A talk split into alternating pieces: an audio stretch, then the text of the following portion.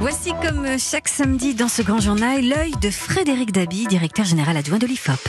À 19h32 avec enquête d'opinion et sondage à l'appui. Bonsoir Frédéric. Bonsoir Wendy, bonsoir à tous. Euh, il est temps ce soir de revenir sur euh, la perception de cette crise par les, les Français, cette crise que nous traversons après les, les actes inciviques, l'inconséquence de certains. Une grande majorité, on est au clair là-dessus, euh, s'inquiète du virus aujourd'hui et de ses conséquences. Oui, vous avez raison, c'est le premier constat, il est particulièrement massif. Hein. 84% des Français éprouvent de l'inquiétude vis-à-vis de ce virus. Hein. C'est en hausse de 10 points euh, par rapport à la mesure IFOP euh, CNews du 15 mars. Alors c'est un niveau jamais vu pour une crise sanitaire. Ça nous ramène au niveau lié au moment des attaques terroristes. Et tout ça, cette inquiétude, dans un contexte, où les Français se disent bien informés, voire sur-informés. L'information n'assèche pas euh, l'inquiétude. Elle est massive dans toutes les catégories de population. A contrario, seuls 2% des Français euh, se disent pas du tout inquiets mmh. face au Covid-19. Une inquiétude, Frédéric, qui rejoint un autre paramètre important, c'est la confiance euh, vis-à-vis -vis de l'exécutif. Alors là, que donnent vos, vos sondages et vos enquêtes? Alors, il y a vraiment deux niveaux. D'un côté, l'opinion semble faire bloc autour du chef de l'État. On voit dans toutes les enquêtes une remontée de sa cote de popularité, plus 10, oui. plus 15 points, une approbation majoritaire de ses différentes interventions, celle euh, du euh, 16 mars, qui annonce euh, le confinement, celle à l'hôpital de Mulhouse euh, avant-hier.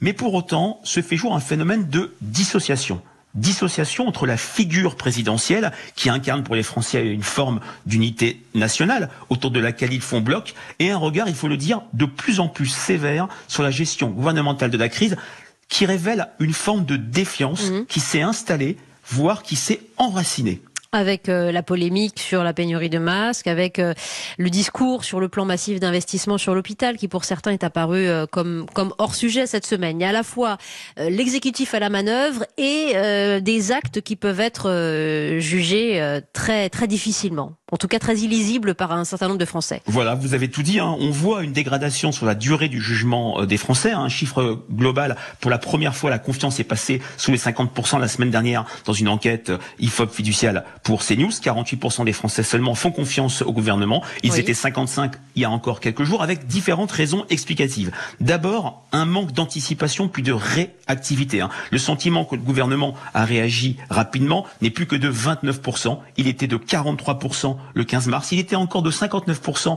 euh, au début février. Et surtout, vous le disiez, il y a cette question du manque de moyens. Cette euh, cristallisation, s'agissant de la polémique sur les masques, sur les tests, avec l'idée que la réponse gouvernementale à la crise du Covid n'a fait que s'adapter au contexte de pénurie. Près des deux tiers des Français considèrent que le gouvernement n'a pas donné les moyens mmh. aux professionnels de santé et aux infrastructures de lutter contre le virus. C'est quelque chose qui s'est beaucoup euh, euh, enraciné et tout cela a créé une certaine insincérité dans la perception d'action du gouvernement par les Français. Deux tiers des Français, plus de deux tiers, ont le sentiment euh, que le gouvernement a caché certaines informations. Alors, c'est pas le reflet d'une théorie complotiste que le reflet d'une communication qui est de moins en moins claire. Les Français qui sont, comme je l'ai dit, euh, très informés, qui cherchent massivement à savoir et à comprendre, perçoivent souvent des signaux contradictoires dans la communication du gouvernement. Oui, on a quand même euh, cette étude IFOP à l'appui sur la théorie du complot, parce que vous l'évoquiez, il y a un certain nombre de Français qui penche pour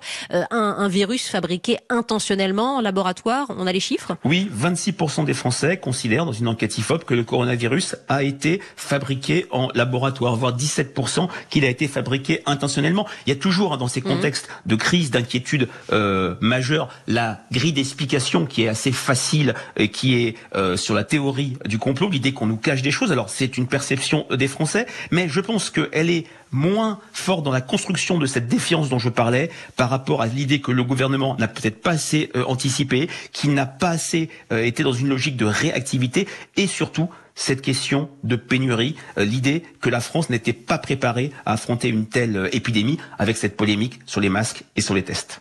Vous ajoutez à cela, Frédéric Dabi, pour terminer sur ce sujet, euh, les membres du gouvernement qui se positionnent différemment et donc cette incohérence sur les discours. On a à la fois cette nécessité de rester confiné chez soi, qu'applique heureusement une majorité de Français, et puis Didier Guillaume, le ministre de l'Agriculture, qui demandait cette semaine aux Français d'aller aider les agriculteurs.